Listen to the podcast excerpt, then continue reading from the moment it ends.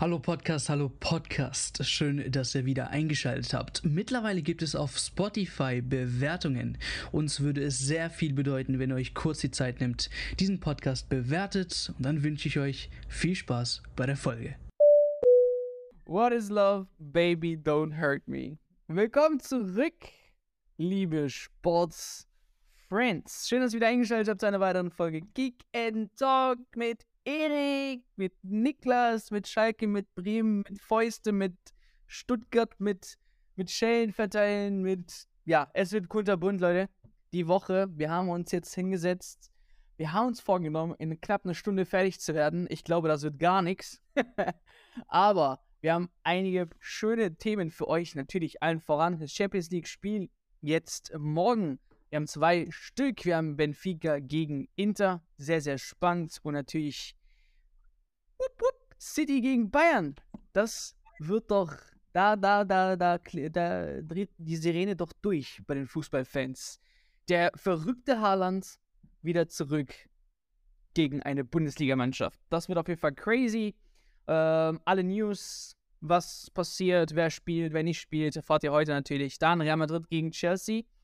Ich meine, der eine oder andere auf Twitter wollte sicher, oder hatte es versucht, Chelsea als irgendwie einen großen Kontrahent gegen Real Madrid darzustellen. Ich glaube, das floppt hart, aber das ist Real Madrid. Wenn es einer verkackt, dann die. Weil es gibt nur Extremen bei Real. Die sind nie Mittel im Durchschnitt. Entweder verlieren sie oder sie gewinnen. Und dann Milan, Napoli. Ja, das wird natürlich jetzt das Spiel der Spiele. Ey, 4-0 haben sie schon in der Liga hinter sich. Vielleicht können sie drauf aufbauen und erreichen damit das Halbfinale. Aber wir haben natürlich auch, ja, was war am Wochenende los? Erik hat schon gesagt, überall flogen Fäuste von Schellen verteilen in der Bundesliga gegenüber Fans à la Riemann bis zu Seitenlinienrichtern, die irgendwie gegen Spieler da gegen Robertson ausgeholt haben. Valverde hat auch jemanden schön ausgenockt. Das war nicht nur jemand, sondern ein Gegenspieler im Parkhaus. Also genau. Ja, und da haben sie das auch. Aber da haben sie das Bild darüber reden wir dann editiert. Kennst du das noch, wo er im Bustunnel gestanden hat und gewartet hat, bis irgendwie auf den Schiedsrichter oder so rauskam? Aber das sah so realistisch aus, dass ich wirklich dachte, Alter, hat er da wirklich gewartet? Und ist jemand fotografiert? Sah echt witzig aus. Aber genau. Was war los, Alter? Es war richtig viel was los. Ansonsten, du hast jetzt geschrieben, Pokalauslosung. Schauen wir mal, ob wir so weit kommen. Legen wir los. Champions League, Friends, Benfica gegen Inter. Tatsächlich war es für Inter ein Scheiß-April. Die 1-0 Niederlage einmal gegen Fiorentina und dann gab es ja das 1-1 gegen Salernitana. So rum. Was ist da los mit Pippo, Inzaghi und seinen Jungs? Wiederum kann man sagen, das O Clasico in Portugal wurde jetzt von Benfica auch verloren gegenüber Porto. Sprich, beide kommen in so eine komische Stimmung rein. Heimspiel für Benfica. Ich glaube, Bruno Schmidt kann da auf jeden Fall auf eine geile Tribüne jetzt zurückgreifen. Thema Fans kommen wir sicherlich. Wir haben heute Exklusivgast natürlich einen Schalker bei uns. Der wird uns sicher erzählen, wie wichtig Fans bei einem Fußballspiel sein können.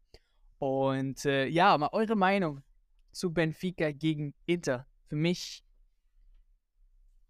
ich weiß gar nicht, was ich da sagen soll. Ich habe das Gefühl, lieber Benfica weiterlassen, wird quasi dieses Überraschung oder die Überraschung der Champions-League-Saison als Inter. Wiederum denke ich mir dann, okay, Inter ist auch spielerisch gut aufgebaut, dass sie einen Benfica bezwingen können in 2 Spielen, eigentlich. Ich finde halt, das straffe Programm von Inter merkt man halt, dadurch, dass sie auch im Pokal jetzt ein schweres Spiel hatten mit Juve, jetzt auch, ich glaube auch vorletzte Woche oder so, also die haben ja gefühlt aktuell nur englische Wochen und für Benfica, denke ich, wird man sich jetzt mental schon auf dieses Highlight-Spiel vorbereiten, weil man denkt, Inter ist vielleicht auch einer der schlagbarsten Gegner, die man bekommen hat in der Auslosung, wird sich natürlich Inter genauso denken über Benfica, aber selbst die, also ein João Mario, der absolut Leadership übernommen hat bei Benfica, nach seinem Wechsel ins Ausland, der jetzt wieder zurück ist, der verlorene Sohn. Gefällt mir super gut, die Offensive generell mit Ramos da vorne. Also der hat ja auch bei der WM in einem Spiel, glaube ich, diesen glorreichen Hattrick gemacht, wo wir alle uns erst gewundert haben, warum Ronaldo auf der Bank ist. Aber da hatten wir den Beweis, dass die Portugal-Jugend oder generell das Scouting und wie es Benfica macht, schon interessant ist. Deswegen, also ich finde das Projekt oder generell die portugiesische Liga sehr interessant. Wenn man sich die Tabelle anguckt, Benfica hatte so einen Vorsprung, da können sie auch mal das Topspiel jetzt verlieren und eher den Fokus setzen auf das Spiel. Und gerade zu Hause, ist es wichtig, da den Grundstein zu stellen. Und ich denke, Benfica wird sich das nicht nehmen lassen und ganz, ganz knapp 1-0 gewinnen. Und dann haben wir ein sehr, sehr heißes Rückspiel dann im San Siro. Ja. Niklas. Genau. Ja, ich wollte gerade überlegen, ob wir einfach nicht weitermachen sollen und scheiß auf das Benfica in den Podcast gesehen. Dann hast du meinen Namen vergessen. Ja, nein, Spaß. Ich sehe es im Prinzip ganz genauso wie Erik. Ich glaube auch von der Form her, glaube ich, merkt man einfach bei Inter momentan, dass da nicht viel zusammengeht. Haben, glaube ich, jetzt 5, 6 Spiele am Stück nicht mehr gewonnen. Was natürlich schon aussagekräftig ist für eine Mannschaft wie Inter. Dazu ist ja Inter, meine ich, gerade Vierter oder Fünfter in der italienischen Liga und kämpft selber noch um die Champions-League-Plätze. Und ich glaube einfach, dass Benfica die Möglichkeit hat, da viel befreiter aufzuspielen. Gerade im Heimspiel zu Hause glaube ich auch, dass es ein enges Ding wird, aber ich glaube nicht, dass Inter gewinnt. Also entweder unentschieden oder ein knapper Heimsieg für Benfica, und dann wird man sehen, was im Rückspiel für Inter noch möglich ist. Aber ich glaube einfach, wie Erik gesagt hat, die haben 7 Punkte Vorsprung in der Liga, die können die Liga ein bisschen schleifen lassen, sich voll auf die Champions League jetzt konzentrieren, und ich glaube, das macht am Ende auch den Unterschied, und deswegen würde ich da auch mit einem knappen 2-1 Heimsieg für Benfica gehen. Okay, Benfica wird's dann, liebe Freunde, aber wie gesagt, so, das ist jetzt ein Spiel, kann man tippen, muss man nicht, nach der Kategorie. So, dann aber natürlich spannend, Manchester City gegen Bayern München, und Leute, ich sag's euch, das könnte wegweisend für Bayern werden, für den Trainer, für den Vorstand. Also dieses Spiel ist nicht nur ein Champions-League-Spiel, sondern gerade zu der Zeit, bei dem der FC Bayern München jetzt auch noch Nagelsmann rausgekickt hat, raus aus dem DFB-Pokal, in der Bundesliga, okay, 2 Punkte Abstand auf Dortmund, aber jetzt auch nicht unbedingt die Creme de la Creme in der Bundesliga.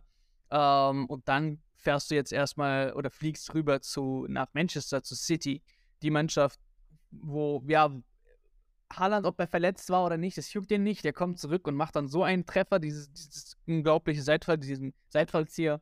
Also da hat Pep wirklich jetzt die Chance, allemal zu zeigen, dass er entweder der beste Trainer ist oder einfach nur ein Idiot ist. Wenn er wieder einen Taktik-Change macht oder irgendwas zu gewissen Spielen, wo er denkt, okay, jetzt muss man gegen Bayern München auf jeden Fall nochmal was ganz anderes probieren oder was weiß ich, was weiß ich, ob man in den Hall of Fame der Trainer rauskickt, weiß ich nicht, für diese blöden Aktionen, die er mal gemacht hat, aber schwieriges Spiel für Bayern München. Manchester City ist wirklich, die sind jetzt dran, Arsenal zu überholen, geben denen auf jeden Fall gar keine Pause zum Atmen, sondern fordern die immer wieder auf, Spiele zu gewinnen, ansonsten sind sie halt da und jetzt nur noch 3 Punkte Abstand.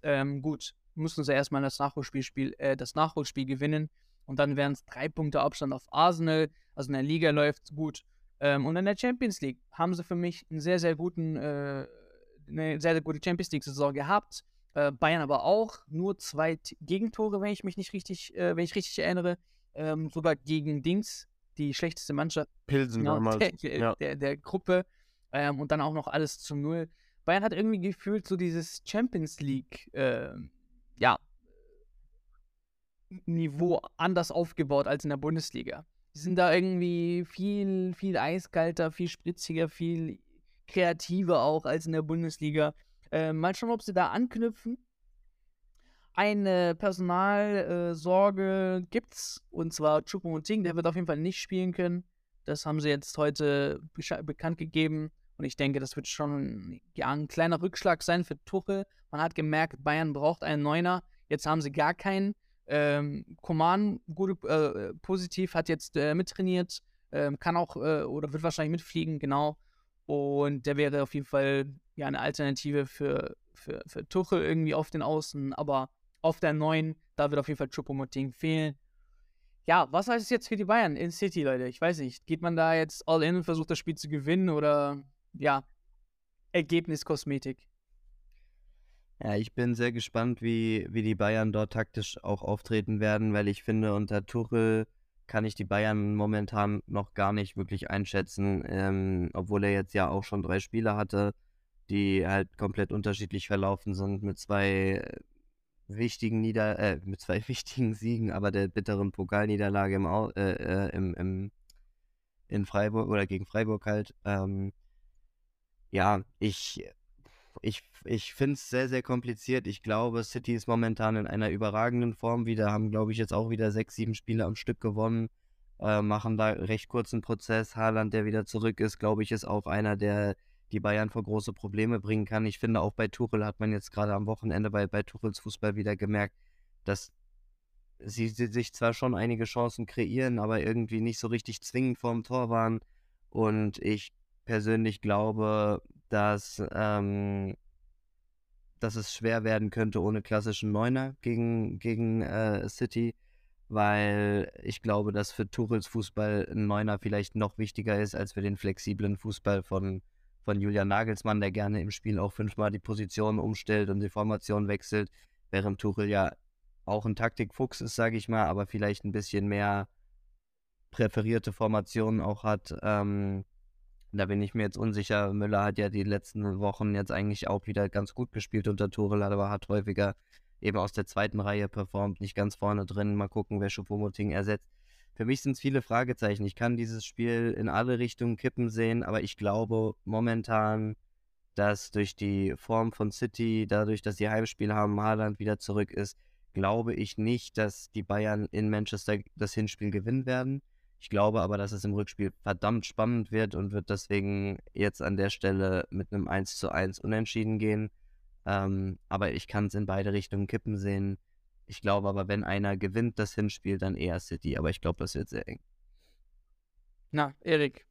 Ja, und wir beide haben ja letzte Woche schon so ein bisschen über die Thematik gesprochen, die wichtigen Wochen jetzt für Tuchel. Freiburg war da, wie gesagt, noch nicht gespielt. Und das ist halt schon so eine kleinere Drucksituation, ganz ehrlich. Also wenn du jetzt in der Champions League jetzt auch nicht performst, dann könnte es schon auf Dauer dann auch wieder sehr, sehr kritisch für den Vorstand werden. Und dann habe ich ja die Thematik angesprochen im Sinne von Timeout bei Brazzo. Wer sich an den Film erinnert, da wird die Uhr schon mindestens mal dann um 3 Stunden zurückgedreht für ihn. Und seine Lebenszeit sinkt, nenne ich es jetzt mal. Ja. Aber ich gehe da voll und ganz mit Niklas und es könnte halt wirklich sein, dass wir dann auch in der Europa League, da hat Leverkusen ja auch einen schweren Gegner, die ja mit deutschen Teams erfahren sind. So ein Underdog wie Union Saint-Gilloise oder wie sie ausgesprochen werden. Dass es so sein kann, dass wir am Ende keinen deutschen Vertreter mehr drin haben, weil die Konstellation ist super bitter. Du triffst jetzt auf City und dann hast du den Gegner aus Chelsea, Real. Also ich bin da nicht so ganz zuversichtlich, dass es der ganz große Wurf wird, aber über das Spiel, wie gesagt, Haaland wird mega Bock haben. Ich habe jetzt City auch gegen Southampton gesehen, in weiten Teilen. Also das ist, die spielen gerade, ja, sich in Sphären hoch, wo man gar nicht drüber denken kann, dass es sowas gibt, weil, wie du angesprochen hast, Arsenal ist jetzt auch gerade ein bisschen am Patzen. Die haben überall Lunte gerochen. Und das könnte jetzt, wie gesagt, das ganz große Ding für Pep werden jetzt dieses Jahr, dass man halt die Liga und halt die Champions League gewinnen kann. Gerade mit so einem Kader ist es auf jeden Fall ein Muss. Und in der Champions League musst du auch wie im Pokal jeden schlagen. Und da sind die Bayern natürlich jetzt das erste größere Opfer von City. Aber ich bin da auch komplett bei Niklas. Also für die Bayern wird es enorm wichtig, jetzt da nicht so krass unterzugehen. Also ich sag mal, selbst ein 2-0 wäre für mich schon vielleicht ein Ticken zu hoch, vielleicht nur maximal mit einem Tor verlieren oder ein Unentschieden auf jeden Fall holen, das sehe ich auch super realistisch. Und dann muss man halt versuchen, in München die Kuh vom Eisen zu holen, und dann werden die Karten komplett neu gemischt, weil zu Hause vor Publikum, denke ich, da sind wir wieder beim Faktor Fans, ist in meinen Augen schon eher ein kleinerer Vorteil, und dann könnten es die Bayern dann am Ende doch vielleicht schaukeln. Aber das Hinspiel wird super spannend, und ich glaube, Amazon Prime wird jetzt morgen noch nie so hohe Zuschauerzahlen haben wie morgen, weil das ist ein absolutes vorgezogenes Finale, definitiv. Ja, auf jeden Fall. Und ich denke, Tuchel hat ja auch aus der Vergangenheit, du hast es schon in der letzten Folge gesagt, ist ein Pep-Kenner vielleicht so, aus der Perspektive. Ist der Pro draußen? Wer? Nee. Ist der Pro draußen oder redet er? Redet. Warum höre ich den nicht? Okay, ich weiß auch. Jetzt redet er wieder. Also. Ja. Jetzt ist Niklas Brieftaube geworden hier. Ey, Niklas, sag mal Erik, der soll seine Schnauze halten. Erik, kannst mal. Ich höre nichts. Alles gut. Nicht. Ich höre nicht. Hörst du mich? Ich höre nicht. Nee, ich höre euch alle drei, und ich höre Erik sehr gut. Ich weiß auch nicht, was bei dem los ist. Ich höre alle und Erik hört nur mich. Okay, das ist natürlich stark. Also wenn du eine Frage an Erik hast, dich übermitteln dann. Genau, ja. Mach mir Mörser-Dings. Genau, du kannst ja sagen, ey, ich habe den gerade gelobt, weil er sagt, Tuchel ist ein Kenner, Pep-Kenner.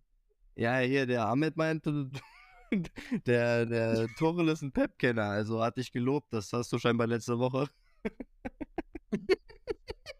Habe ich schon erwähnt, ja. Sehr gut. Ja, Leute, das ist jetzt Podcast 2023. Ich glaube, ich gehe nochmal kurz raus einfach. Vielleicht klappt's dann. Ja, mach mal.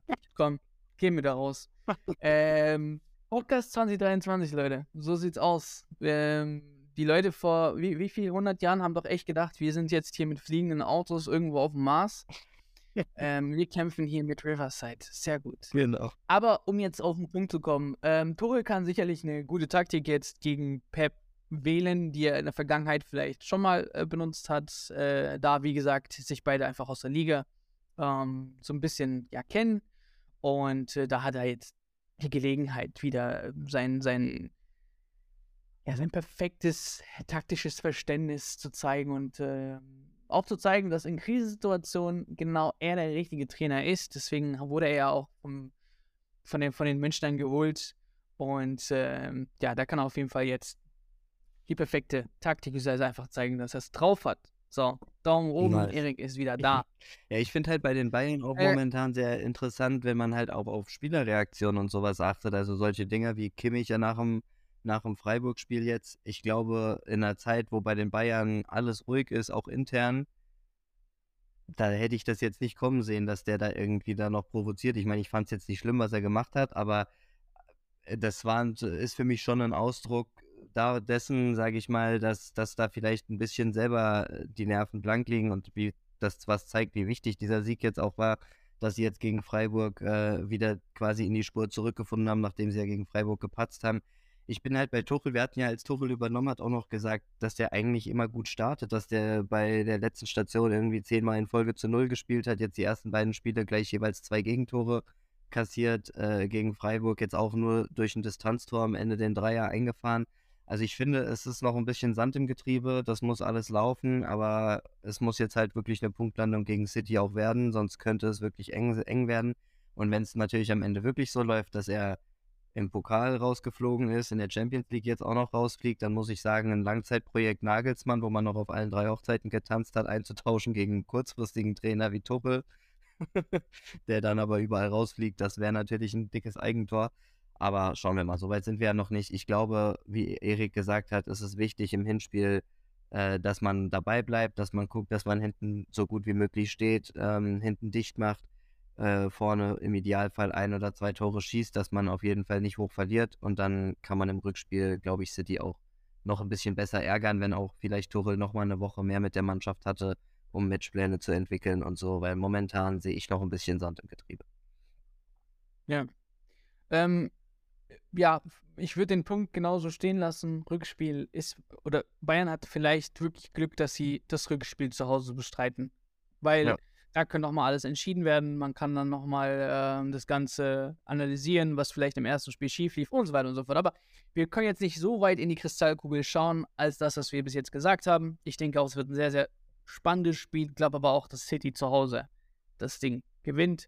Und dann mal schauen, was im Rückspiel passiert. So, machen wir schnell weiter. Real Madrid gegen Chelsea. Ja, wie gesagt, ich wiederhole mich nochmal. Chelsea ist für mich eigentlich absolut gar kein Gegner jetzt in der aktuellen Phase. Bloß bei Real gibt es zwei Extremen. Entweder sie hauen wirklich die Mannschaften komplett alle weg oder sie verlieren Spiele, wie zum Beispiel jetzt auch das Wochenendspiel gegen Villarreal war es, gell? Genau, Villarreal, da. Ich fand, sie waren dominant, ich fand, sie haben sehr gut gespielt, hätten einfach nur die Chancen nutzen müssen, um mehr Tore zu machen, und dann wurde man, ja, unachtsam, dann viele, viele Abwehrfehler und zack, kassierst du Tore und dann verlierst du eben das Spiel auch zu Hause. Von daher, Chelsea hat sicherlich das Glück, wegen solchen Patzern irgendwie weiterzukommen, aber beziehungsweise braucht Glück, damit solche Patzer entstehen und dann Real Madrid rausgekickt wird. Glück auch, dass sie das Rückspiel zu Hause haben, wie bei Bayern München, vielleicht geht da noch was, aber wenn jetzt Real das Ding 4-0 zu Hause gewinnt gegen Chelsea, dann sehe ich da absolut schwarz, dass da nichts geht, und sehe die Madridien da ehrlich gesagt auch eine Runde weiter. Jo. Vor allem, ich finde den Trainerposten relativ skurril, dass sie den jetzt mit Lampard besetzt haben, der selber vor 2-3 Jahren da im Prinzip krachend gescheitert ist, und den jetzt als Interimstrainer da integrieren, finde ich auch, ja, sehr, sehr skurril. Und da hast du ja damals das Ding mit Kanté angesprochen. Also das ist auch wirklich so eine Geschichte, einfach nur Wahnsinn. Aber zu dem Spiel, ganz ehrlich, auch da, beide Teams performen jetzt auch nicht so unbedingt gerade. Da kann die Champions League schon, sage ich jetzt mal, viel wieder gut machen. Gerade für Real auch, wenn sie in der Liga gerade auch nicht so performen, und könnte das schon ein großes Ding werden, auch für Ancelotti, wenn er jetzt auch die Abschiedsgedanken hat in Sachen brasilianische Nationalmannschaft. Aber ich sage ganz ehrlich, für mich ist Real so eine typische Champions-League-Truppe, und die werden das schon schaukeln mit Hin- und Rückspiel. Und im Gegensatz zum BVB, die ja das Hinspiel damals gewonnen haben gegen Chelsea, wird sich das Real auf jeden Fall nicht nehmen lassen. Also da bin ich mir sicher, auch wenn Chelsea es irgendwie gewinnen sollte, das Hinspiel. Ich gehe zu 60, wenn nicht sogar zu, ja, schon mit 70% relativ sicher daran, dass das Real sogar beide Spiele vermutlich gewinnen wird. Ja, kann man so stehen lassen. Ich würde, wenn jetzt nichts Großes noch dazu kommt, Niklas, dir vielleicht Milan, Napoli geben, das italienische Duell. Ja, für mich natürlich auch ein sehr interessantes Duell, weil das halt zwei Mannschaften sind, die sich natürlich super gut kennen aus der Liga.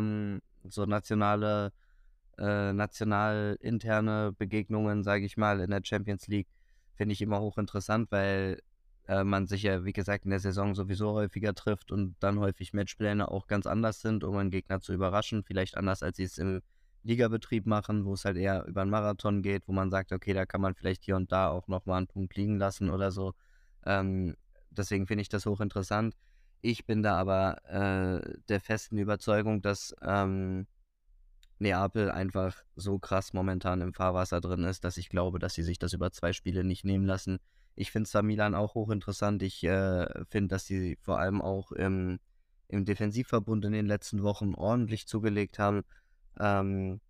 Gut, ich glaube, vor 4 Wochen oder so haben sie gegen Udinese mal eine Klatsche gekriegt, aber ansonsten kassieren sie nicht viele Gegentore. Das wird ihnen auf jeden Fall zugutekommen, aber ich glaube trotzdem, mit Kvaratskhelia, mit Oshiman, mit der geballten Power vorne, die ja auch der Eintracht, sage ich mal, in Hin- und Rückspiel zusammengenommen. Die haben gut geführt in jetzt alle Spiele. Also ja, gebe ich dir auf jeden Fall. Bin ich dir nicht böse, wenn du keinen weiteren kennst.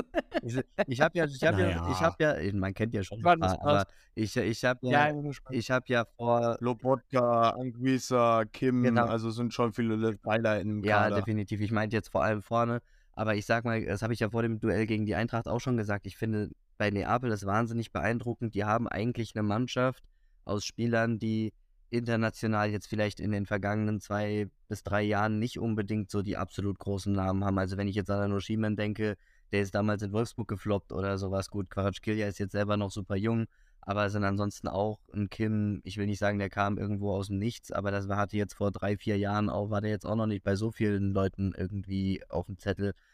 Das ist so ein bisschen eine Truppe, wo ich das Gefühl habe, das ist so ein bisschen zusammengewürfelt aus entweder Spielern, die woanders gefloppt sind und halt verheißungsvollen Talenten, aber was die momentan für eine Entwicklung machen, ist einfach phänomenal und ich finde, die spielen nicht nur super erfolgreichen Fußball. Bei Real zum Beispiel letztes Jahr in der Champions-League-Saison habe ich gesagt, das ist so ein bisschen immer wieder dieses Comeback und dann halt individuelle Qualität und so. Das waren teilweise Spiele, die waren nicht so schön anzuschauen, die waren spannend, aber nicht so schön anzuschauen, fußballerisch. Bei Neapel muss ich sagen, wenn ich die jetzt gegen Frankfurt gesehen habe oder so, die spielen auch einfach wahnsinnig guten, schönen Fußball, attraktiven Fußball. Und ich glaube, wie gesagt, über 2 Spiele, Milan ist mir sehr sympathisch, die stehen defensiv sehr kompakt, aber ich glaube nicht, dass die über 2 Spiele eine Chance gegen Neapel haben und ich würde auch mit der mit dem Tipp ins Spiel gehen, dass Neapel das auch in Milan jetzt im Hinspiel schon 1 oder 2-0 gewinnt. Vielleicht nur kurz für Erik, kannst du oder denkst du dir vielleicht, dass diese 4-0-Sieg gegen Neapel da aus der Liga was bringt oder war das ein Ausrutscher seitens Neapel? War, glaube ich, sogar ein 4-1, wenn ich mich nicht täusche, aber ist ja letztendlich auch egal. Aber selbst wie ich das eben mit Benfica schon hatte, also klar ist das ein Kräftemessen, wenn dann ein ärgster Konkurrent kommt, aber Napoli hat ja gefühlt auch immer noch einen Vorsprung in der Liga von, lass mich nicht lügen, 17, 18 Punkten oder sowas. Also und da hast du halt mal ein schlechtes Spiel gehabt, dann passiert das halt eben, aber du darfst einfach nie den Fokus verlieren und wenn sie nach und nach ihre Siege in der Liga einfahren, ja, dann wissen sie selber, wie der Gegner agieren wird und sie haben ja selber ihre Lehren wahrscheinlich gezogen aus dem Milan-Spiel, aus der Liga jetzt und deswegen, also Niklas hat viele Punkte angesprochen, denen ich einfach nur zustimmen kann und die kennen sich wahrscheinlich in- und auswendig, beide Teams, da wird der Fernseher wahrscheinlich hoch und runter laufen, was zu beachten ist beim Gegner, die haben ja bestimmt haufenweise Videomaterial und deswegen, ich denke auch, dass mit Hin- und Rückspiel schon Napoli der kleinere Favorit sein sollte. Aber selbst Milan, die jetzt endlich mal auf internationaler Ebene auch mal wieder performen, sei es ihnen auch zu gönnen. Also, und es sei ihnen ja auch trotzdem zuzutrauen, dass sie es irgendwie machen, weil, wie gesagt, letztes Jahr in der Liga mit Giroud und Ibra die Zeit, jetzt einigermaßen durch die Gruppenphase geschaukelt. Jetzt sind sie immerhin schon wieder im Viertel, also das ist ja auf jeden Fall auch schon mal einen guten Schritt, den man gegangen ist und ja, es geht nur bergauf und jetzt hat man eine große Chance, eine ganz, ganz große Sache zu erreichen, aber hundertprozentig klar sagen würde ich es jetzt auch nicht, aber ich sehe sie, wie gesagt, leicht im Hintertreffen mit Napoli. Okay. Hintern. Jetzt versuchen wir auch alle anderen Hintern hier. Das war die Champions-League-Prognose, Leute. Und seht ihr, ich hab's doch gesagt, wir werden circa eine halbe Stunde für die Champions-League-Prognose brauchen. Weil ich kenne unseren Arsch. Sehr, sehr gut. Genau, was war los am Wochenende, liebe Leute? Nicht nur, dass Schalke Hoffenheim komplett überrannt hat, aber abseits des Platzes, nicht auf dem Platz. Wurden Schellen verteilt. Ich meine, was war los?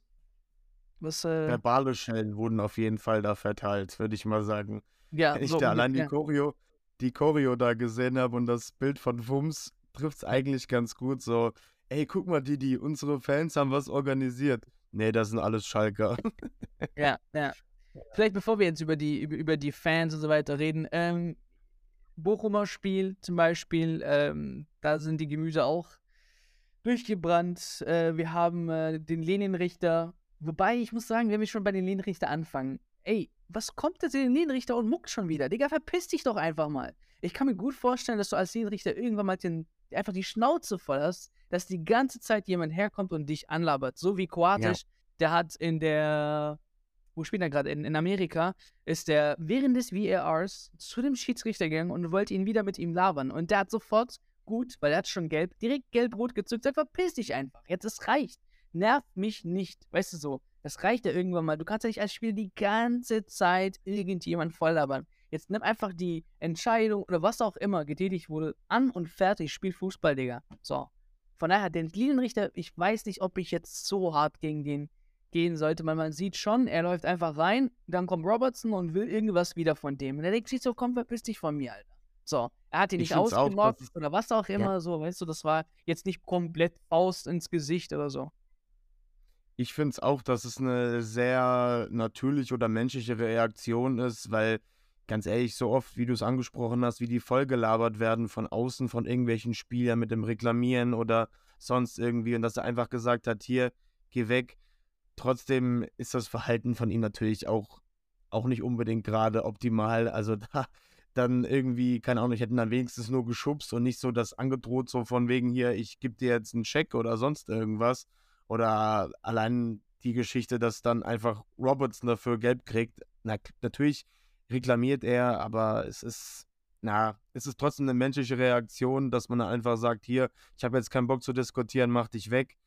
Trotzdem denke ich auch, dass er Probleme haben könnte, weil gerade ja, medial. Man muss auf jeden Fall anders lösen können. Also da bin ich vielleicht bei dir, wenn du auf diesen Punkt kommen möchtest. Man hätte es anders lösen können, aber du bist manchmal so in deiner, ja, das ist Reaktion, weißt du so, du überlegst nicht und zack, hast gemacht. Ja, ich glaube, das ist halt allgemein ein großes Problem, sage ich mal, dass du natürlich sowohl als Spieler, aber vor allem natürlich auch als Schiedsrichter, wo du ja jede Woche, egal wo du pfeifst, immer Tausende von Menschen gegen dich hast, dass du natürlich dort immer extrem großen Drucksituationen ausgesetzt bist. Und deswegen kann man menschlich natürlich schon verstehen, wenn einem vielleicht irgendwann mal Sicherungen durchbrennen oder wenn du irgendwann, er hat ihn ja jetzt auch nicht bewusst mit der Faust ins Gesicht geschlagen oder so, sondern aber wenn du irgendwann mal sagst, Alter, jetzt halt deine Fresse und verpiss dich bitte oder so. Das Problem ist halt, dass du im Profibereich, wo du bist, halt einfach dazu verpflichtet wirst von sämtlichen Reglements her und so weiter, dass du halt dich einfach an gewisse Dinge hältst und das war in dem Fall aus meiner Sicht nicht gegeben. Ich sah sehr unglücklich aus. Natürlich, der Linienrichter war auch irgendwie ja schon halb an ihm vorbei. Dann kommt Robertson wieder, dann hat er ihm irgendwie, ich dachte im ersten Moment, er wollte ihm irgendwas zeigen und hat ihn aus Versehen getroffen. Dann hat man aber an der Mimik doch sehr schnell gemerkt, dass das jetzt nicht... Schau mal an meinen Yu-Gi-Oh-Karten, Alter. Schau mal meinen Arm. Schau mal. Guck mal, was ich für eine Art Ellenbogen habe. Aber und ich meine, solche Dinge kannst du, oder das geht natürlich nicht. Ich glaube auch, da wird der Schiedsrichterassistent sich auf jeden Fall für verantworten müssen.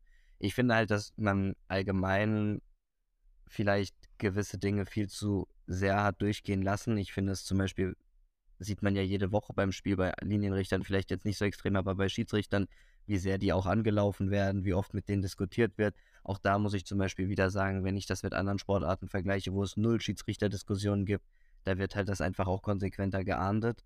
Du lässt halt im Spiel 90 Minuten gefühlt als Schiedsrichter, sagst da halt hier rein, da raus. Das ist auch eine Stärke, das musst du erstmal können. Nur so trainierst du den Spielern natürlich nicht ab, dass sie das nicht vielleicht auch beim Linienrichter machen. Und der Linienrichter ist vielleicht nicht gewöhnt, dass er 90 Minuten lang ins Ohr gebrüllt bekommt.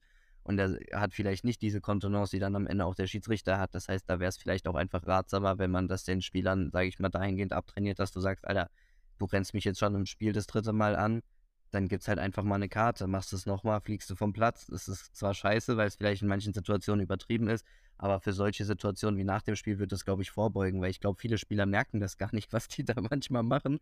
Das ist schon so automatisch, dir passt was nicht, du schreist erstmal rum. Genau, die haben so ein Privileg oder irgendwie sowas. Genau, und das ist halt eine Sache, wo ich sagen muss, finde ich halt auch sehr schwierig und da zeigen andere Sportarten schon, dass es auch anders gehen kann. Ja, wo dann vielleicht auch mal bei einem sehr komischen Schiedsrichterpfiff mal ein bisschen geguckt wird, so, was hat er da gepfiffen? Aber dass da irgendwie 20 Spieler auf den Schiri losrennen und dem aus einem Meter in die Fresse brüllen, kenne ich jetzt auch von anderen Sportarten nicht so unbedingt. Deswegen, kann man da vielleicht einfach ein bisschen besser das ahnden. Nichtsdestotrotz musst du dich an gewisse Dinge halten und auch wenn du provoziert wirst und genervt bist, musst du dich an gewisse Geflogenheiten halten. Es ist ähnlich wie bei Riemann oder so, ja, der vielleicht da provoziert worden ist.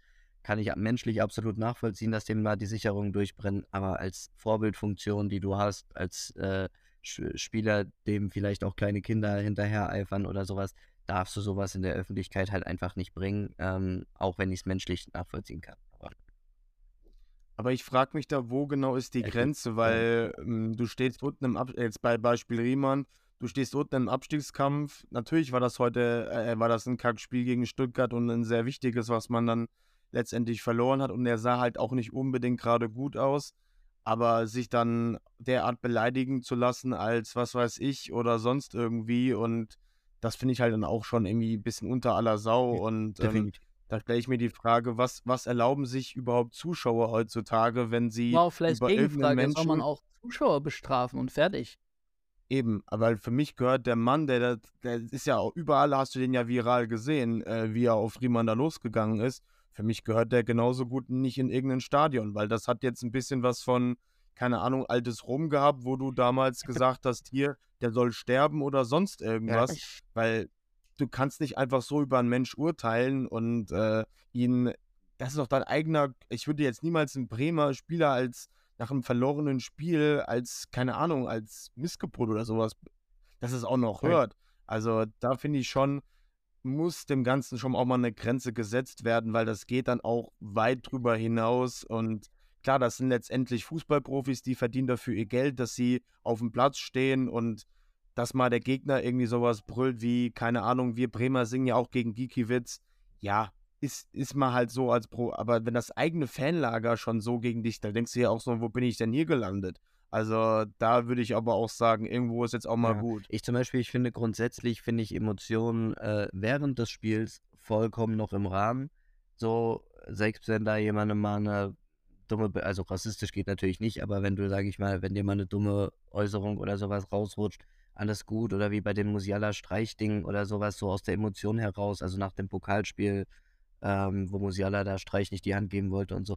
Also alles gut, solche Dinge sind ja vollkommen okay, nur wie du sagst, Erik, gerade innerhalb eines Fanlagers, wobei ich da sagen muss, eigentlich ist es völlig egal, wem gegenüber, aber gerade nach dem Spiel oder so, das geht halt nicht, je nachdem auch, was man dann am Ende alles genau sagt, ne? Und man sagt, ey, was war denn das heute für eine Kackleistung, oder ist es, wofür verdienst du dein Geld oder so, das ist vielleicht nochmal was anderes, aber wenn du jetzt zum Beispiel, wenn wir jetzt das gleich noch verknüpfen mit Valverde oder sowas hörst, ey, ich sag dir ehrlich, ich kann Valverde zu 100% verstehen, bei den Äußerungen, die er sich da anhören muss. Das ist sowas von unter der Gürtellinie und sowas von unter aller Sau. Das ist menschlich so herabwürdigend, das ist, da kann ich zu 100% verstehen, wenn man austickt. Deswegen mache ich an der Stelle Riemann auch gar nicht so einen großen Vorwurf. Und ich finde auch, sowohl Spieler gegenüber Schiedsrichtern, was wir ja eben hatten, aber auch Fans gegenüber Spielern nehmen sich viel zu viel Dinge raus. Man muss sich nicht alles gefallen lassen. Das sind auch alles Leute, die machen in ihrem Job halt mal einen Fehler. Das passiert, das machen Schiedsrichter, das machen Spieler, das machen auch jeder von uns in seinem Job, wird irgendwann mal Fehler machen. So, das ist ganz normal.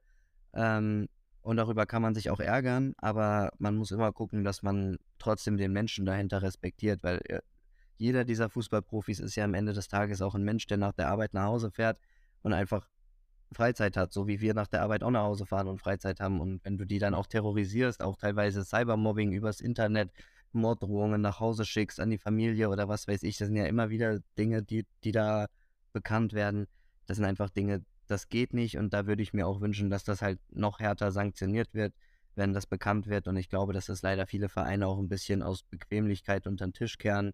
Klar, bei Rassismus ist man immer groß dabei und guckt dann und was weiß ich, aber im Prinzip ist das nichts, oder sind das alles Straftaten, die du da begehst im engsten Sinne, und wenn du halt einfach wirklich merkst, da schlägt jemand wirklich mehrfach und ständig über die Stränge, dann finde ich, muss man das auch härter bestrafen, damit das einfach so nicht weitergeht. Ja. Und selbst die Spieler ja untereinander, wie du es angesprochen hast mit Valverde, also was fällt einem Gegenspieler ein, darüber zu urteilen oder irgendwas zu sagen, dass die eigene Frau eine Fehlgeburt hat oder sonst irgendwas? Also sowas also wir haben ja selber alle mal Kreisliga gespielt oder sonst irgendwo, und da hat man natürlich mal einen blöden Spruch bekommen, aber dass es dann so ins Private reingeht, keine Ahnung, da muss man ja auch vorher schon mal sich überlegt haben, wie kann ich meinen Gegner irgendwie runterziehen im Spiel oder sonst irgendwie? Also ich muss sagen, das entwickelt sich gerade in so eine Richtung, wo ich mir nur denke, Spieler und Spieler zerfleischen sich, Fans und Spieler zerfleischen sich, und was hatten wir noch? Linienrichter und Spieler zerreichen sich. Also irgendwie ist es einfach gerade an dem Wochenende einfach nur verrückt gewesen, auf allen Wegen oder auf allen Linien, was da abgegangen ist. Und damals mit Zidane, das war ja auch ein ganz, ganz großes Ding mit Matarazzo. Das weiß man ja bis heute noch nicht, welche Worte da gefallen sind. Aber Schwester, doch. Über die Schwester. Über die Schwester ja, das war, ja, genau. Aber das sind ja auch wieder so private Dinger und da steckt man nicht drin. Wenn man halt so geladen ist in einem Spiel, da denkt man sich so, Alter, und dann passiert genau sowas. Dass jetzt Valverde das nach dem Spiel gemacht hat, ist natürlich auch ein Unding, dass man dann am Parkplatz dann auf seinen Gegenspieler wartet, um ihn dann eine reinzuzwiebeln. Ja, aber... Ja, das ist so eine Vorbildfunktion. Aber auch da merkt man einfach, wie krass ihn das beschäftigt. Und ich verstehe das zu 100%, weil ich glaube, für viele, viele Menschen, gerade die halt wirklich eine geplante Schwangerschaft haben, die sich ein Kind wünschen, gibt es nichts Schlimmeres, als wenn du eine Fehlgeburt hast oder eine Totgeburt hast. Ja. Und wenn du dann als Gegenspieler, mit dem du da überhaupt gar nichts mit zu tun hast, das nutzt, um deinen Gegner zu provozieren, finde ich das einfach menschlich so herabwürdigend. Das ist allerunterste Schublade. Das hat mit Sport überhaupt nichts mehr zu tun. Soll er ihn lieber auslachen für irgendwelche Fehlpässe oder soll er ihn, was weiß ich, das hat wenigstens alles Sportbezug, aber doch nicht irgendwie familiär da angreifen und sich darüber lustig machen, dass er eine Fehlgeburt hat. Also sorry, genau, und da sind wir beim Thema wieder Berichterstattung oder sonst irgendwie, weil ich finde halt einfach, im Fußball geht es mir viel zu sehr auch ums Private der Spieler. Also wenn ich dann sehe, was weiß ich, genau mit Valverde, das wird ja wahrscheinlich auch eine spanische Zeitung dann veröffentlicht haben und er muss sich dann dazu äußern, so nach dem Motto, und dann macht das halt groß eine Runde und so passiert das dann eben, weil ich finde, man sollte auch einfach mal die Spieler einfach mal leben lassen und gut, wir haben natürlich auch ein paar Geschichten gehabt mit Mokoku oder sonst irgendwo, der seine Freundin einsperrt, das sind ja auch, sag ich mal, ja, so Geschichten, keine Ahnung, aber wir reden da von einem Minderjährigen, was ja noch was ganz anderes ist, auch in Sachen Strafmaß. Aber da ist ja eine ganz andere Berichterstattung, da geht es ja wirklich schon sehr, sehr ins Intime und gerade bei Schwangerschaften, das schon ein sehr, sehr sensibles Sache ist, finde ich es halt auch einfach von den Medien oder vom Journalismus einfach zu, ja, PR-mäßig, zu sensationsgeil. Genau das mit Kimmich, was ihr eben, wo ich kurz weg war, angesprochen habt, genau so ein Ding, Musiala-Streich, wie das alles wieder hochgekocht wird, so von wegen, als ob das jetzt so ein großes Ding ist. Die haben nichts zu berichten, Bro. Ey, jetzt sind wir mal ehrlich. Also, denen ihre Jobs, Digga, wann sind sie wichtig? Die sind nur wichtig, vielleicht bei Transfers. Hetze. Einfach nur Hetze, so, dass man sich im Internet gegeneinander aufspielt. Infos, genau, der könnte vielleicht dorthin wechseln und dann. Aber theoretisch geben aber auch die Menschen dann dem ganzen Gewicht, wenn sie das liken und lesen, dann sehen sie ja, okay, das zieht auf jeden Fall krass. Und dann berichten sie halt immer mehr davon. So. Ja. Und leider berichtet man eben das, wie habe ich mal gehört, gute Nachrichten bringen keine Klicks, so, weißt du? Genau. Sondern nur die schlechten Nachrichten und Nachrichten, die halt Aufsehen erregen, und das sind halt so die Sachen. Ja. So. Aber da kommen wir wieder halt zu dem Punkt Journalismus und da können wir dann Tage drüber quatschen, wie scheiße er ist und so weiter und so fort. Ich finde halt allgemein, wie schlechter er geworden ist. So. Ich finde halt zum Beispiel beim Thema Journalismus, ich kann es ja sogar irgendwo verstehen, dass die halt irgendwie, sage ich mal, polarisierende Aussagen oder sowas hochbauschen, wenn du gegen deinen Ex-Trainer schießt, dass das dann überall in aller Munde ist oder so. Alles gut, das kann ich sogar noch alles irgendwo nachvollziehen. Aber was ich halt einfach finde, was viel zu krass überhand nimmt, nicht nur bei Fußballern, sondern allgemein bei Prominenten, ist dieses, ich forsche ins Privatleben rein. Und das Privatleben, ich sag mal, das Privatleben von einem, als Beispiel Valverde, ob der eine Totgeburt hat oder nicht, wann der am Tag aufs Klo geht oder bei welchen Laden der einkaufen geht, das geht halt einfach scheiße nochmal niemandem was an. Diese Person Valverde ist eine Person des öffentlichen Interesses, in der Zeit, wo es Fußballprofi ist, aber nicht in der Zeit, wo es der private Mensch Herr Valverde ist. Und alles, was außerhalb des Fußballplatzes oder des Fußballkosmoses thematisch, sage ich mal, passiert, geht im Prinzip niemandem was an. Ich will auch nicht, wenn ich jetzt prominent wäre, keine Ahnung, ich bin ein Fußballprofi, von mir aus können die mich auf Schritt und Tritt verfolgen, wenn ich auf dem Fußballplatz bin, und können mich tot analysieren und jedes Wort, was ich in einem Interview sage, zerreißen. Von mir aus gehört zum Geschäft dazu. Aber wenn ich hier hinter meinen verschlossenen Mauern bin, bei mir zu Hause, dann will ich auch nicht, dass ein Journalist in meinem Garten steht und mich filmt, während ich keine Ahnung was mache. So, das ist einfach eine Sache, da finde ich einfach, nimmt das viel zu krass überhand. Das gab es ja vor ein paar Jahren mal, dieses von Sido, wo der so krass ausgerastet ist, wo der Reporter bei ihm vorm Gartentor die ganze Zeit stand und die Frau gefilmt hat und die Kinder. Und ich finde einfach, da muss man auf jeden Fall, oder da ist es für mich auf jeden Fall eine Grenze, die überschritten wird, weil klar, solche Dinge sind einfach wahnsinnig verletzend, wenn jetzt jemand ihn ständig darauf anspricht oder sich sogar auch noch lustig darüber macht, dass er eine Totgeburt hat oder eine Fehlgeburt hat. Aber man muss natürlich auch sagen, woher weiß der das überhaupt? Der war ja nicht im Krankenhaus dabei und der Valverde wird es ihm sicherlich auch nicht erzählt haben. So, übrigens, hier kannst du mich mal ein bisschen provozieren, weil mein Kind ist gestorben. Das weiß der aus den Medien. Und woher wissen die das? Weiß ich jetzt nicht, ob es Valverde selber sagt und sagt, ja, übrigens, mein Kind ist gestorben, oder ob die das wieder über irgendwelche Quellen von irgendwo rausgefunden haben. Und das ist halt ein perverses Spiel beim Privatleben von Menschen. Und das, finde ich, geht nicht. Ja. Aber gut, genau, das mal zum Thema Journalismus und wo es vielleicht hinführen kann. Ich denke, dass du uns jetzt mal vielleicht hier aus der Schalker Sicht erzählen kannst, wie bitte dein Wochenende war. Was war denn da los, Alter? Also ich würde schon gerne die Frage stellen, so, ey, klar, Fans schön und gut, aber im Endeffekt spielt die Mannschaft Fußball. Theoretisch könnte man auch mit 0 Fans auf der Tribüne dort guten Fußball spielen, ne? Ja, logisch. Also ich meine, wenn man jetzt darüber redet, ob es einen Impact haben kann, dass man Unterstützung von den Rängen hat oder so, ich glaube, da ist meine Meinung sehr klar, dass das auf jeden Fall so ist. Ich glaube, wenn du Unterstützung hast, dann fällt es dir normalerweise leichter, gewisse Dinge vielleicht fußballerisch auf den Platz zu bringen.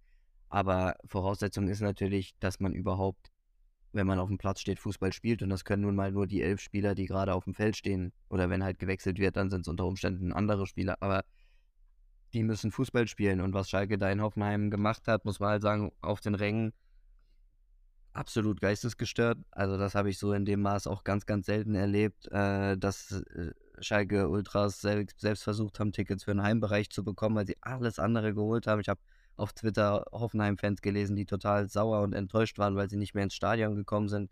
Ja, die Zahlen, sage ich mal, wie viele Zuschauer von Schalke da gewesen sein sollen, schwanken ja auch alle ein bisschen. Ich habe jetzt das Neueste, was ich gehört hatte, waren 18.500, die eindeutig als Schalke-Fans identifiziert worden sind. Und dazu wahrscheinlich noch 2.000 bis 3.000 weitere, die halt neutral gekleidet gekommen sind oder so. Also das ist schon krass, wenn du ein Stadion von auswärts 2/3 auslastest. Das kenne ich sonst eher vom DFB-Pokal oder so. Wenn du gegen irgendwie für Landesligamannschaft spielst oder so. Aber ja, also das war, sag ich mal, von den Rängen her komplett phänomenal. Auch die Stimmung selbst, sag ich mal, bei der Niederlage, als man kurz vorm Schluss klar war, man verliert dieses Spiel, immer noch die Unterstützung so zu haben und auch nach dem Spiel sich den Applaus vom ganzen Stadion abzuholen, obwohl man wirklich eine absolut beschissene Leistung gebracht hat. Das ist schon sehr, sehr krass, aber da sind wir natürlich bei dem Punkt, nur weil du auf den Rängen überlegen bist, spielst du nicht automatisch guten Fußball. Und das war halt das Thema gestern bei Schalke. Das, was sie gerade in der ersten Halbzeit auf den Platz gebracht haben, war halt einfach absolut Bundesliga unwürdig. Ja, das war klar, man hatte nach 30 Sekunden den ersten Lattentreffer, in der zweiten Hälfte dann auch nochmal einen Lattentreffer. Klar, mit ein bisschen Glück kann man da vielleicht in Führung gehen bzw. einen Ausgleich machen. Aber das hatte gerade im Defensivverhalten einfach über 90 Minuten nichts mit Bundesliga zu tun. Der Ausfall von Moritz Jens ist einfach so krass anzumerken. Mit ihm, seit er da ist, haben wir kein Spiel verloren. Jetzt hat er 2 Spieler in Folge gefehlt und zweimal spielst du absolut beschissen, desolat. Hinten in der Defensive Leute, die die ganze Saison über nichts geschissen bekommen haben, bei Hoffenheim machen da unsere komplette Viererkette nass. Wurde dann ja in der ersten Halbzeit auch noch gewechselt, weil Uwe Jan kein Bein auf den Boden bekommen hat, aber Aydin, der reinkam, eigentlich auch nicht, Matriciani auch nicht in der Form von den letzten Wochen. Es ist schon krass, wie groß da auch teilweise der Impact von einem Spieler ist. Aber es ist vor allem auch erschreckend, was nach vorne wieder war, weil nach vorne war wieder überhaupt nichts. Frey hat sich aufgerieben, hat Meter gemacht, aber dann lässt er sich teilweise auf die Außenbahn fallen, zieht zur Grundlinie durch, bringt einen Ball in die Mitte, aber er ist ja der einzige Stürmer. Es ist keiner vorne drin. Also es bringt einfach absolut nichts. Es waren keine Zweikampfführung. Dieses, was Schalke ja defensiv in der Rückrunde so stark gemacht hatte, war ja dieses extreme Mann-gegen-Mann-Verteidigen, dass du wirklich eine 1-zu-1-Zuordnung hast und deinen Gegenspieler verfolgst, egal wohin der geht. Dann schaue ich mir halt Tore an. Klar, das 1-0 von Hoffenheim ist traumhaft gespielt. Von Baumgartner war es, glaube ich, mit dem Außenriss diesen Ball. Aber warum hat er überhaupt den Platz, den zu spielen, 17, 18 Meter vorm eigenen Tor? Wenn du eine Mann-gegen-Mann-Verteidigung spielst, musst du dem auf dem Schlappen stehen. Also das ist halt einfach konsequent zu wenig gewesen in diesem Spiel. Und das ist halt so bitter, weil es eins der entscheidendsten Spiele war, glaube ich, die wir jetzt hatten in dieser Saison. Ich glaube, wenn du Hoffenheim geschlagen hättest, dann hätte es gut aussehen können. Klar, man ist jetzt auch noch dabei, aber jetzt ist man schon fast dazu verpflichtet, auch Spiele zu gewinnen, die man nicht gewinnen muss. Also Hertha nächste Woche ist eh klar, wenn du drin bleiben willst, musst du da punkten, aber jetzt ist man auch schon fast verpflichtet, gegen Bremen oder gegen Mainz zu gewinnen, sage ich mal, weil ansonsten hinten raus bleiben dir Leipzig, Frankfurt, Bayern. Das sind halt einfach Aufgaben, sehe ich jetzt nicht unbedingt, wo da die Punkte kommen. Deswegen, ja, war das eine sehr, sehr bittere Niederlage, sehr ernüchternd, sehr frustrierend, geht man am Ende da raus. Aber es ist trotzdem immerhin schön zu wissen, dass der Support einfach nach wie vor da ist, dass es nicht die gleiche Situation ist wie in der Abstiegssaison vor 2 Jahren, wo Spieler ums Stadion gejagt worden sind, wo wir ja diese ekelhaften Szenen, die wir eben, oder Szenarien, die wir ja eben besprochen haben, im Allgemeinen ja ganz extrem ausgelebt, auch auf Schalke hatten vor 1,5, 2 Jahren, ziemlich genau vor 2 Jahren. Es ist einfach schön zu wissen, dass das diesmal nicht so ist. Es ist schön zu wissen, dass der Support da ist, dass man hinter der Mannschaft steht. Nur jetzt muss es schleunigst wieder bergauf gehen, ansonsten wird man sich nächstes Jahr eben in Liga 2 wiederfinden und da wieder neu ordnen müssen und verhindern müssen, dass dann eine Fahrstuhlmannschaft wird. Ich habe vorhin Erik auch gesagt, wie schnell das geht. Mal ist halt der VfB abstiegsgefährdet, mal Schalke, mal egal wer. Also Bochum hat ja auch, war ja unten down, Alter, und dann kamen ein paar gute Spiele, beziehungsweise eine gute Phase, und dann haben sie sich wieder rausgerettet.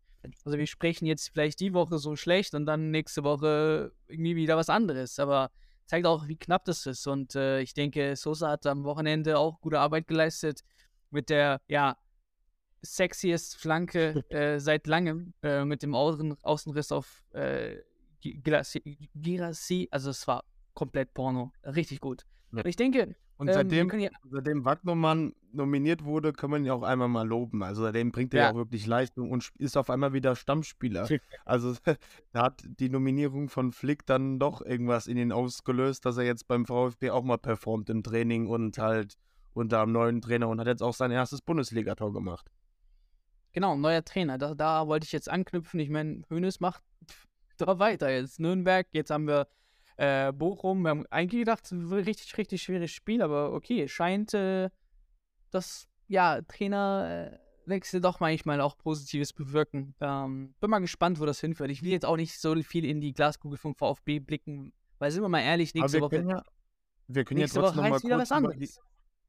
trotzdem noch mal kurz über die Pokalauslosung reden, und der VfB hat ja da auch ein sehr, sehr interessantes Los bekommen mit der Eintracht, also gerade zu Hause. Also ich finde die Partien, wie sie jetzt gekommen sind, super interessant, weil ich glaube, in Frankfurt wäre es eine eindeutigere Sache, weil zu Hause vor Publikum kann das schon irgendwas ein Brustlöser sein, und die andere Partie mit Freiburg gegen Leipzig ist genauso gut. Willst du also hier Baden-Württemberg-Derby haben, oder was? Ja, mein Traum-Szenario, sage ich dir, open und early, wie es ist, aber wir können es ja mal kurz erwähnen, dass da, wie gesagt, die Partien jetzt auch frisch sind, und mir gefallen sie. Natürlich hätte ich eher statt Leipzig gerne den BVB dann drin gehabt, aber... ich muss sagen, gut, dass BVB und Bayern raus sind, ganz ehrlich. Klar, Leipzig hätte ich jetzt vielleicht gegen Union vielleicht gehabt oder was auch immer so. Da können wir uns eine Mannschaft auspicken, aber alle Wünsche werden nicht erfüllt. Ich finde es trotzdem gut, dass mal andere Luft im DFB-Pokal mal wieder ist, mit dem SC Freiburg zum Beispiel. Habe ich jetzt auch nicht länger gehabt, dass der SC Freiburg jetzt irgendwie ein Finale erreicht hat oder so, weißt du. Also da wäre es auf jeden Fall schön, ihn im Finale, die Mannschaft im Finale zu sehen. Und ich denke, die haben es auf jeden Fall in der Lage, auch jetzt das Rückspiel, oder was heißt das Rückspiel, das Back-to-Back-Spiel gegen Bayern München war sehr positiv, meiner Meinung nach. Also da haben sie echt Pech gehabt, dass das bei 1:0 irgendwie ausging seitens FC Bayern Münchens. Aber gebe ich dir recht, VfB Stuttgart zu Hause, kann alles passieren und auch noch DFB-Pokal. Ich denke, die sind sowieso motiviert. Solche Mannschaften, ich meine, du holst in der Liga ja nichts, ne? Kannst dich nur noch so im Abstieg Jahr für Jahr irgendwie retten und hast ja mit Pokalen absolut nichts zu tun. Und dann kommt jetzt so eine einmalige Gelegenheit, ja, dann ergreifst du sie natürlich. Ich denke, ja, mit Eintracht Frankfurt darf man nicht unterschätzen. Also wäre dumm zu sagen, jetzt, ey, Frankfurt gegen Stuttgart zu Hause ist jetzt nicht der Favorit, naja. In der aktuellen Lage jetzt der VfB in allen drei Spielen wäre unterlegen, aber es ist auf jeden Fall gut, dass die ein Heimspiel haben, weil das enorm wichtig ist, gerade vor Publikum zu Hause. Und ich finde, die Konstellation gegen die Eintracht, ja, wo man auch erstmal abwarten muss, weil da finde ich die Stimmung auch gerade sehr, sehr schwankend. Wenn ich den Klasner da wieder im Interview sehe, wie er die Reporterfragen einfach abcuttet und sagt, hier, kein Bock auf euch, frohe Ostern. Ich verpiss mich jetzt mal. Ist ja auch, wie gesagt, die Spekulation da, dass er nach England geht und die ganzen Abgänge mit So, mit Lindström, mit Kolomuani natürlich, mit Endika, der sie Eintracht verlassen wird im Sommer. Da sind ja auch viele ablösefreie Spieler, wo man keine Einnahmen generiert. Also das, ich sehe aktuell wirklich gefühlt bei jedem Bundesligisten einen übelsten Umbruch im Sommer. Also das wird super geil, der Transfersommer und ja, aber so viel, nur ein kleiner Ausflug dahin. Jetzt du weiter im Text. Weißt du, was wir noch für Themen hatten? Genau, ich blicke gerade noch. Eigentlich haben wir jetzt die meisten Sachen durch. Und ihr wisst ja gerade, es ist Ramadan. Bei mir gibt es in 15 Minuten was zu essen. Also könnt ihr euch vorstellen, wenn der Niklas seine halbe Wasserflasche sippt, Alter, das, was in mir geht. Leer.